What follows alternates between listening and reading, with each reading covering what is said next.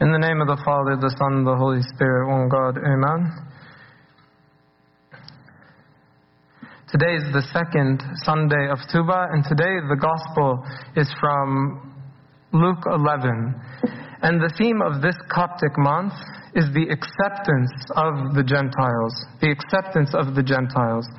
And you know, recently we celebrated the, the birth or the nativity of our Lord Jesus Christ. And the church wants to remind us that, and make it very clear to us that the birth of Christ was for the salvation of the whole world, the whole world. And that's why last week we read about the Lord's flight into Egypt. And the Lord's flight into Egypt was an acceptance, God's acceptance of all people, of all people. Egypt, Egypt was a symbol of the Gentiles. It was a symbol of evil. It was a symbol of paganism. And the Lord's visit to Egypt was a sign of the acceptance of all people. And the gospel of today continues that theme. And you see God's acceptance at the very beginning of the gospel. There was a woman that calls out to the Lord Jesus Christ and says, Blessed is the womb that bore you and the breast which nursed you. And the Lord replied to this woman, more than that, blessed is the, are those who hear the word of God and keep it. Those who hear the word of God and keep it. In other words, the Lord was saying, if you want to be blessed like my mother, if you want to be blessed like my mother, it's very easy. Hear the word and keep it. Keep it. What makes someone a daughter or a, a son or a daughter of the Lord Jesus Christ is obedience. Hearing the word and keeping it. And that's why today I want to, to speak about obedience. All the readings of today were all about obedience. In the Pauline epistle today, St. Paul, he asks a very important question. He says, What hinders you? What hinders you from obeying the truth? What is stopping you from obeying the truth? And so today I want to look at several reasons or, or how we can obey the truth. To obey the truth, we must strengthen our faith. We must strengthen our faith. Because in general, in general, we do what we believe. Or said another way, our actions are a manifestation of our faith. Abraham obeyed God because Abraham obeyed God because he had faith in God. He believed God. He trusted in God. In the Catholic epistle of today, we read from 1 John chapter 3, St. John says, My little children, let us not love, let us not love in word or in tongue, but in deed and truth. In deed, actions. The actions manifest the faith. Actions manifest the faith. That's why St. James in his epistle, he says, I will show you my faith by I will show you my faith by my works. I will show you my faith by my works. My actions are a manifestation of my faith and my beliefs. Some people, they don't obey God because they don't believe in God. So, makes sense. They don't believe in God. And to believe in God, some people will require of God that God make a manifestation of signs and wonders so that they will be convinced to believe, and then once they believe, then they will obey. And this is, this is really, this is really like a, a, terrible way to think about it.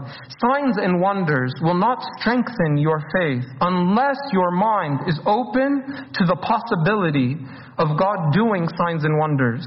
We just started a book by C.S. Lewis. It's called Miracles in our book club. You're more than welcome to attend and read with us. But look at what C.S. Lewis he says in, in, in about miracles. He says the question whether miracles occur can never be answered simply by experience. Can never be answered simply by experience.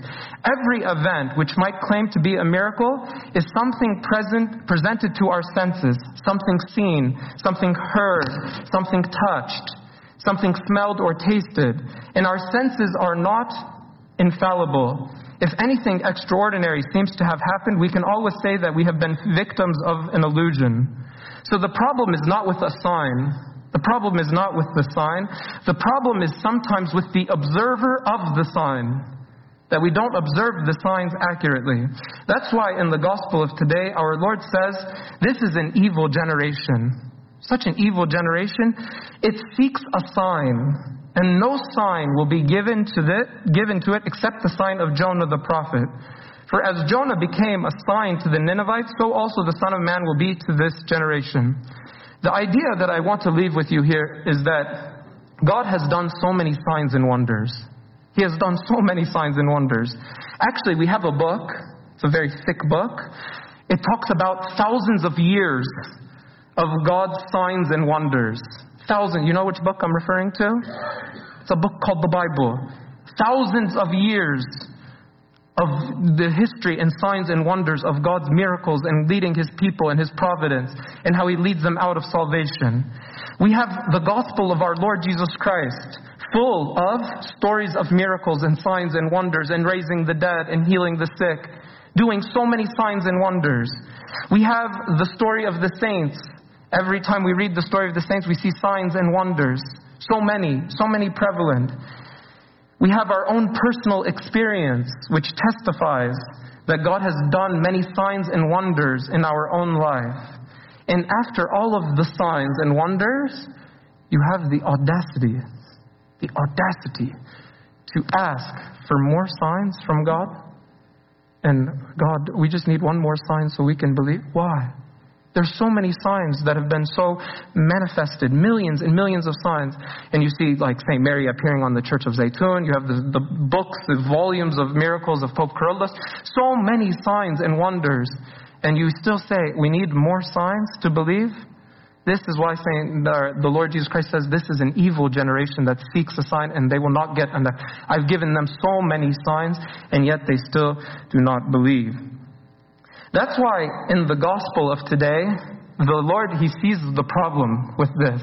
The issue isn't that He did so many signs, the problem is that they didn't see. They didn't see. That's why in this gospel, He connects this idea of obedience with seeing. He says, therefore, when your eye is good, if your eye is good, your whole body will be full of light. But when your eye is bad, your body also is full of darkness. One of the church fathers said, You ought to use your understanding to know the miracles and declare them to others. So use your understanding to declare the miracles to others, seeing what you see are the works, seeing that what you see are not the works of Beelzebub, but the Son of God. The first point was to have faith. The second point, to obey truth, we must repent of our sins. Because sin is disobedience to God. And if we genuinely believe in God, if we have strong faith, which was point number one, we will genuinely strive against sin. In the Pauline epistle today, St. Paul says, a little leaven, a little leaven, where's my Orban makers? A little leaven leavens the whole lump. A little leaven leavens the whole lump. St. Paul is saying that a little sin, just little sins, a little heresy, in this case, he was referring to the heresy of circumcision and forcing people to be circumcised, and the Judaizers forcing their, their heresy on others, saying just this little sin, it will leaven the whole lump, it will corrupt the whole thing. That's why the Christian must strive so hard to remove sin from their life at all costs. Would you eat something? If I made something it had a little bit of poison in it. Would you eat it? Just a little bit of poison. It'll kill you, just but it's just a little bit of it. Would you eat it? No, you wouldn't. And anything, even a little bit of sin, kills. Sin is death. And so the Christian should strive against sin at all costs. And the good news for us is that when we stumble in sin, it's very easy how to, to be healed. All we have to do is sleep. No. All we have to do is Repent. All we have to do is repent. And the beautiful thing is, God made it so easy for us to repent. He made it so easy for us to repent. It might seem complicated in the, in the front of our minds. It seems so like anxious and like anxiety and shameful. But actually, so easy. If you think about it, so easy to just say your sins and to repent. And because it's so easy, because regardless of the circumstance, regardless of what you say, there is always forgiveness. So, so easy. So easy. And that's why the Lord said, the men of Nineveh, the men of Nineveh with this generation and condemn it. Why?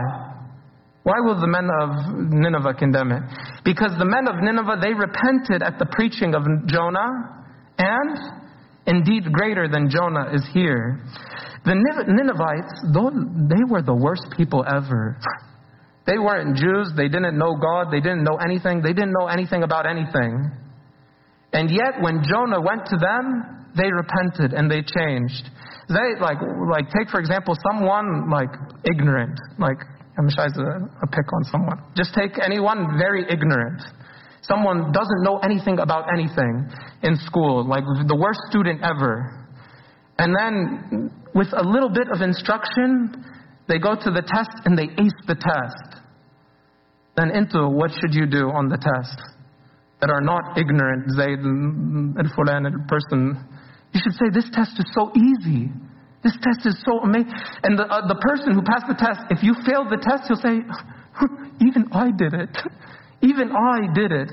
Even we repented. The Ninevites are saying, Even we repented at the preaching of Jonah. Went to, what can you do? At the preaching of the Lord Jesus Christ. That's the idea. That's why the men of Nineveh will condemn us. To obey the truth, we must have faith in God and we must strive against sin and repent of our sins.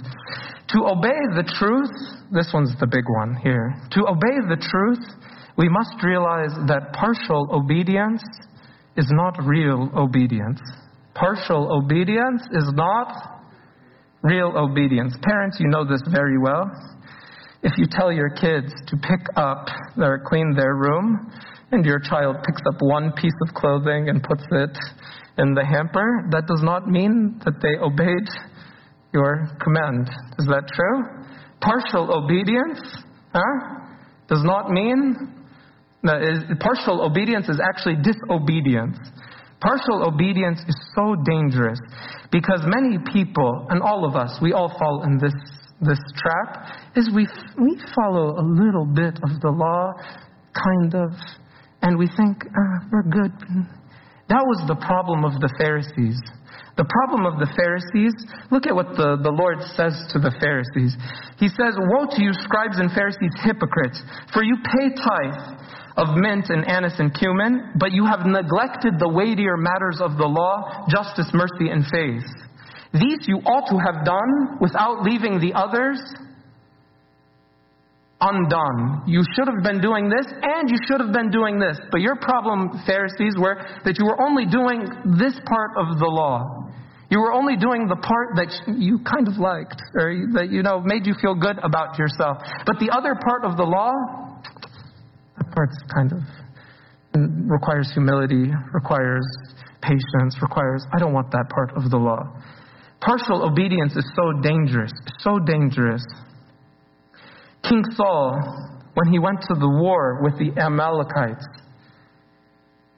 in Samuel 15, Samuel shows up to the, the war scene, and Saul says to him, Blessed are you, blessed are you of the Lord. I have performed the commandments of the Lord. I've performed the commandment of the Lord. And do you remember what Samuel said to him?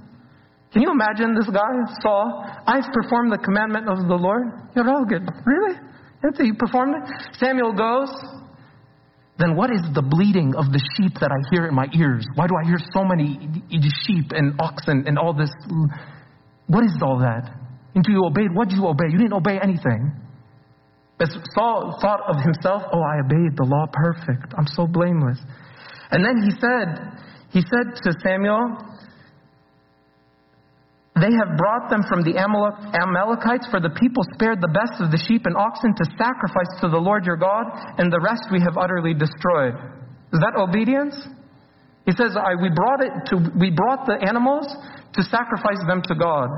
And then do you know what Samuel He said, Has the Lord as great delight in burnt offering as sacrifices as in obeying the voice of the Lord? Behold, to obey is better than sacrifice. To obey is better than sacrifice, and to heed than to the fat of rams. For rebellion is the sin of witchcraft, and stubbornness is as iniquity and idolatry. Because you have rejected the word of the Lord, he has rejected you from being king. Whew. Partial obedience. Partial obedience is not obedience. Partial obedience is disobedience. Partial obedience is done bil mazag. Partial obedience is done with my preference. It's my preference. And actually, obedience, obedience doesn't know mazag. Obedience doesn't know preference. It has no preference. Preference doesn't matter when it comes to obedience.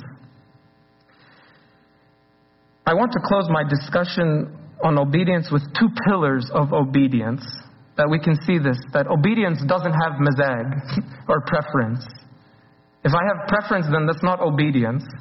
Obedience is to submit.